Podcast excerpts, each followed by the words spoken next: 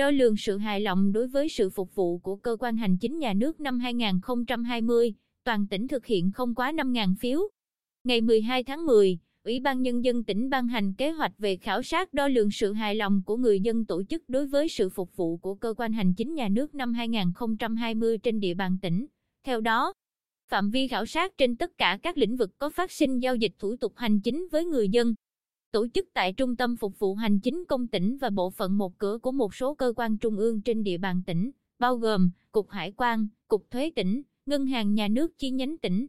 Kho bạc Nhà nước tỉnh, Bảo hiểm xã hội tỉnh, các cơ quan thuộc Ủy ban Nhân dân tỉnh, bao gồm cả ban quản lý khu kinh tế tỉnh và các huyện, thị xã và thành phố trên địa bàn tỉnh, bao gồm một số đơn vị cấp xã.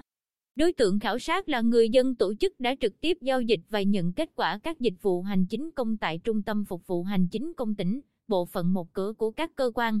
đơn vị và địa phương từ ngày 1 tháng 1 năm 2020 đến ngày 30 tháng 9 năm 2020, tổng số lượng phiếu điều tra, khảo sát, bao gồm cả phiếu phúc tra, không quá 5.000 phiếu, trong đó, điều tra khảo sát tại 17 cơ quan thuộc tỉnh là 1.470 phiếu, tại 5 cơ quan trung ương đóng trên địa bàn tỉnh là 530 phiếu và tại 11 đơn vị cấp huyện là 2.810 phiếu, bao gồm bộ phận một cửa của 11 huyện, thị xã, thành phố và 37 đơn vị cấp xã.